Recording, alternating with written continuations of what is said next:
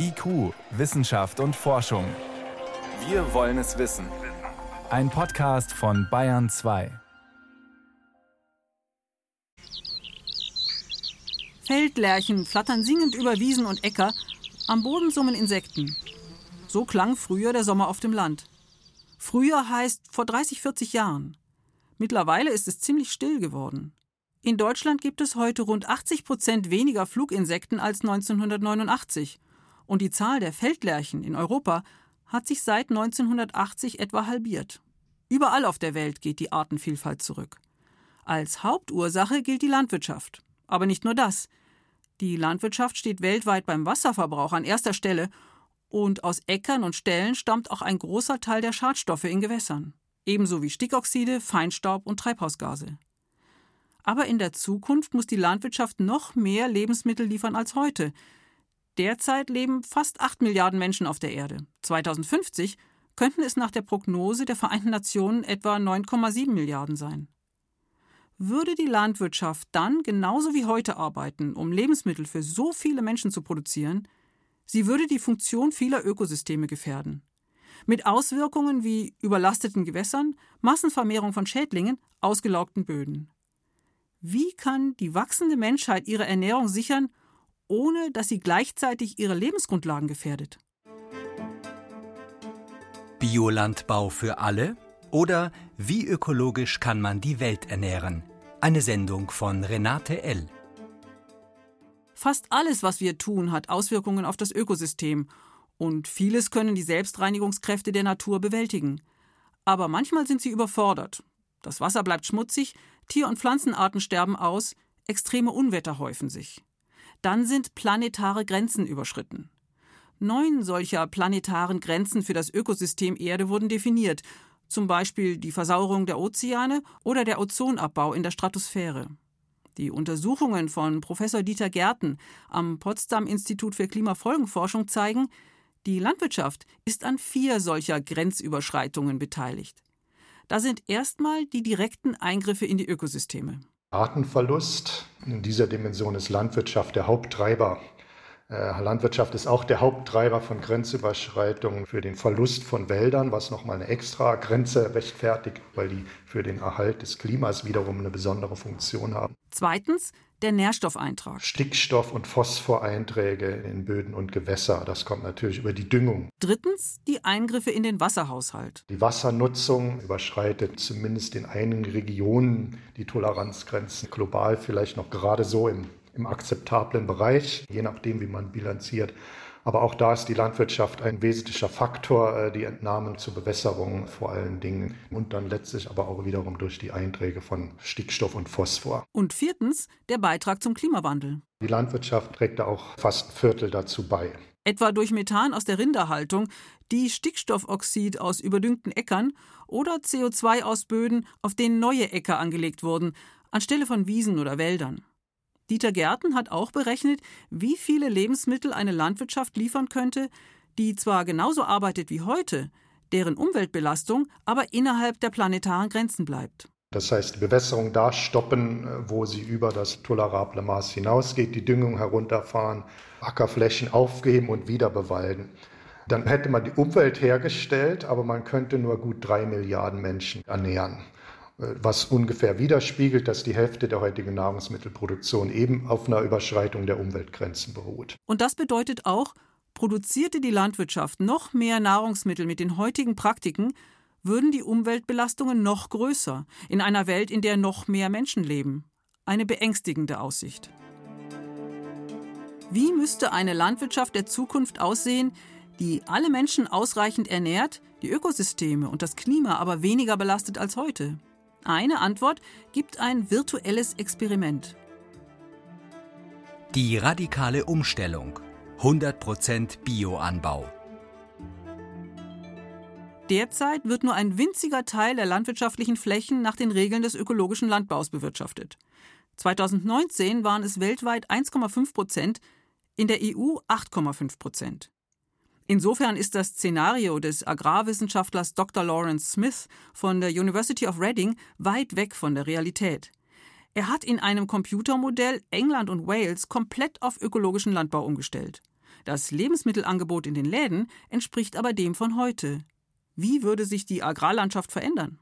I suppose if you imagine you're flying over the beautiful English countryside, wenn man sich einen Flug über die schöne englische Landschaft vorstellt, würde in dieser Ökowelt vielleicht als erstes auffallen, dass viel mehr Menschen zu sehen sind.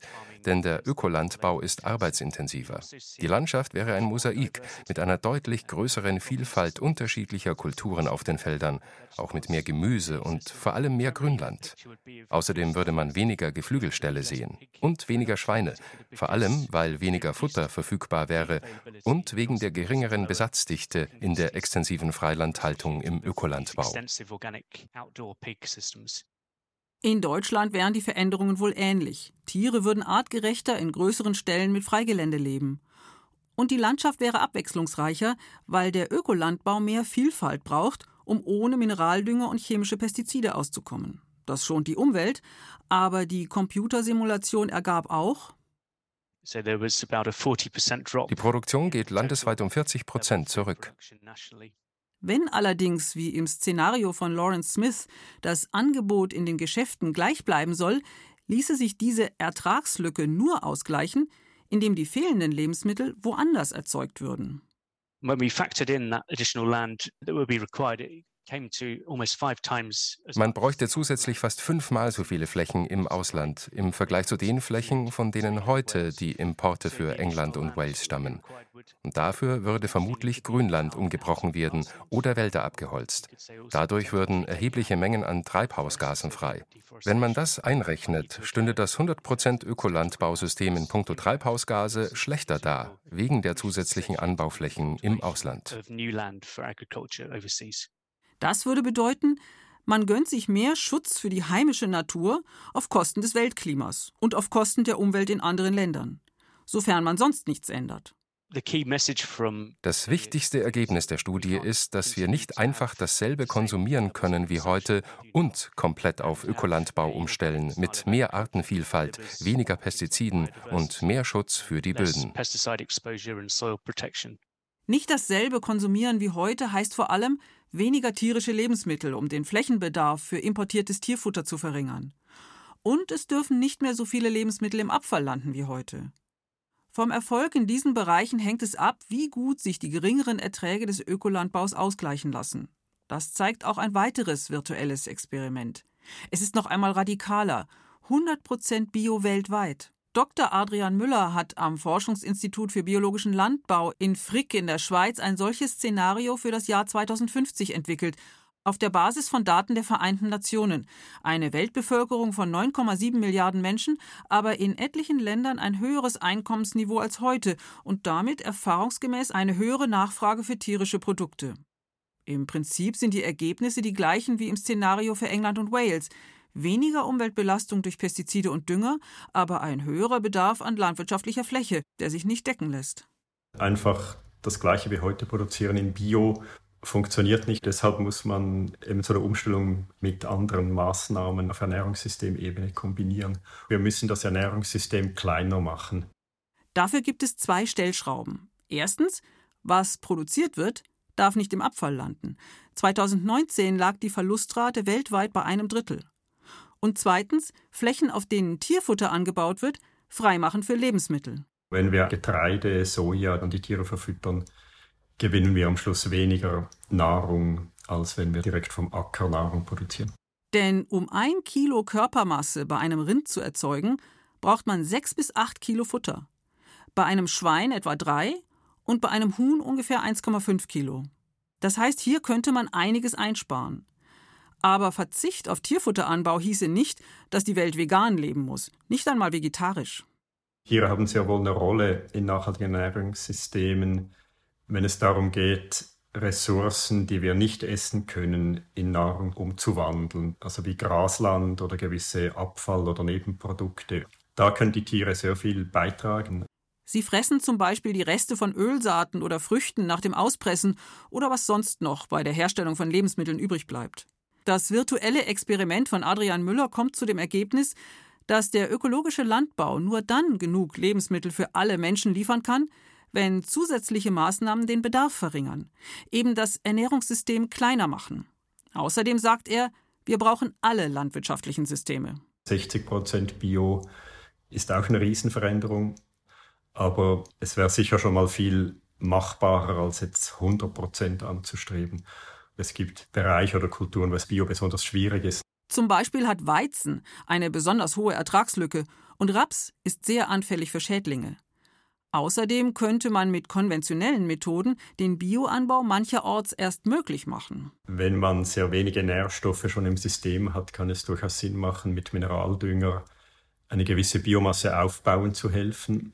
Und wenn man da nicht überdüngt, muss das auch die Ökosysteme nicht schädigen. Und dass man dann auf Bio umstellen kann, wenn man quasi so eine Grundlage geschaffen hat. Es bleibt allerdings das Problem, dass der Bioanbau wegen der geringeren Erträge mehr Fläche braucht. Und das geht auch auf Kosten natürlicher Ökosysteme. Die Alternative wäre eine platzsparende Landwirtschaft, die der Natur mehr Raum lässt. Auch dazu gibt es virtuelle Experimente. Mehr Platz für die Natur durch intensive Landwirtschaft. Wo Äcker und Wiesen ökologisch bewirtschaftet werden, entsteht eine Agrarlandschaft, die mehr Wildpflanzen und Tieren einen Lebensraum bietet als der konventionelle Anbau, vor allem wegen der artenreicheren Wiesen. Aber auch weil keine Pestizide versprüht werden, sodass benachbarte Ökosysteme ungestört bleiben. Land Sharing, die gemeinsame Nutzung für Landwirtschaft und als Lebensraum heißt dieses Prinzip. Die Alternative heißt Land Sparing, Freigeben von Flächen, erklärt Rhys Green, Professor für Naturschutzforschung an der Universität Cambridge.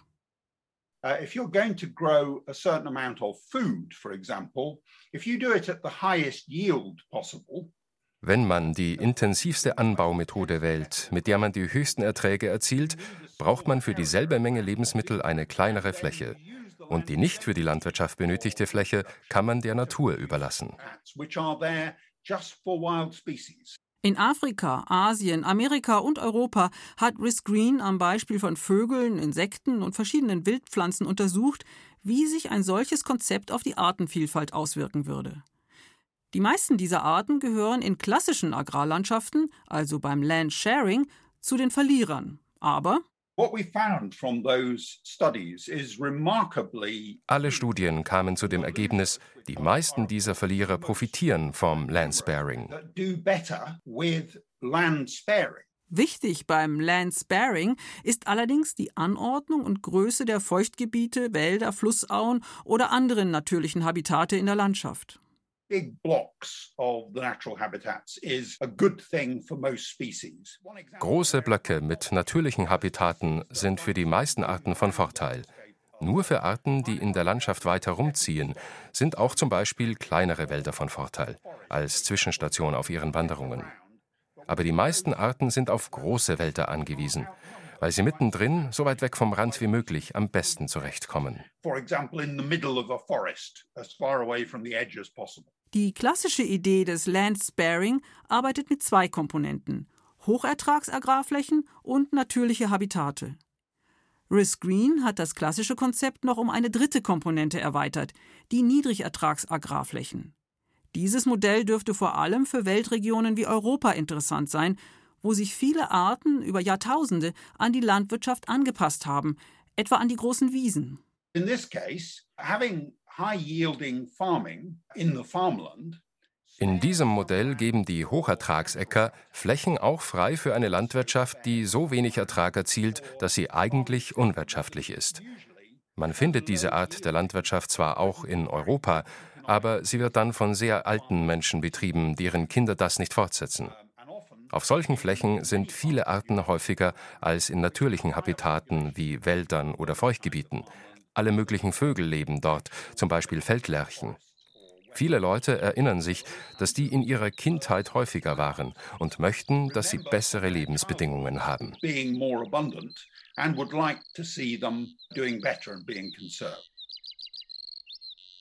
Im Konzept des Landsparing werden also Flächen als Lebensraum für Pflanzen und Tiere freigegeben, seien es natürliche Biotope oder Niedrigertragsäcker und Wiesen. Dafür müssen die restlichen Flächen hohe Erträge liefern. Heißt das, überspitzt formuliert, man opfert diese Gebiete der industrialisierten Landwirtschaft? Mit Nitrat im Trinkwasser, Pestizidrückständen in Gewässern, ausgeräumter Landschaft? Keineswegs, sagt Rhys Green.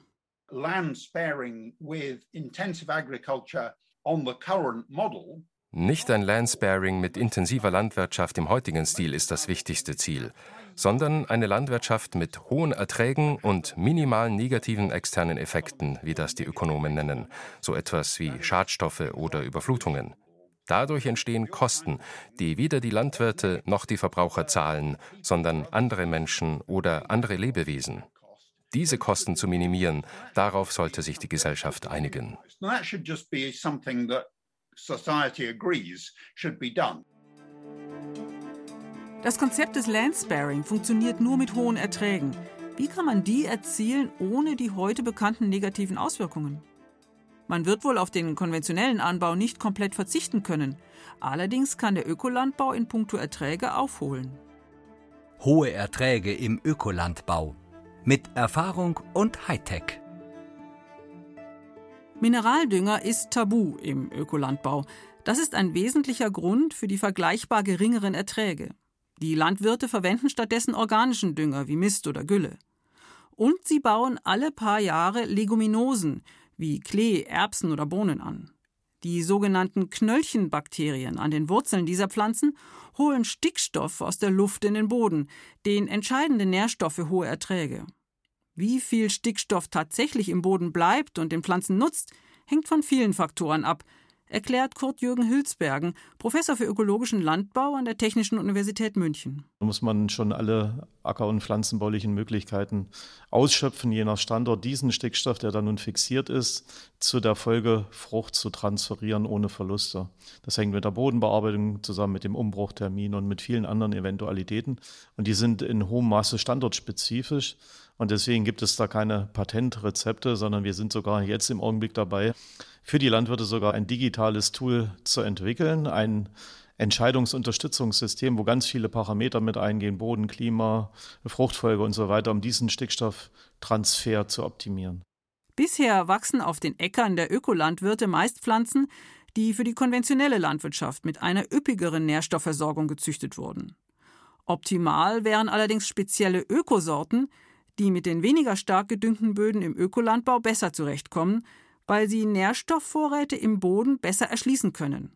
Noch gibt es sehr wenige solche Ökosorten. Es gibt Weizensorten, die besser Phosphor erschließen können. Das heißt, wenn wir gar nicht mehr so viel Phosphor ausbringen, können wir aber aus dem großen Bodenphosphorvorrat eben auch Nährstoffe mobilisieren. Auch schmale Streifen mit Bäumen zwischen den Äckern können die Fruchtbarkeit steigern.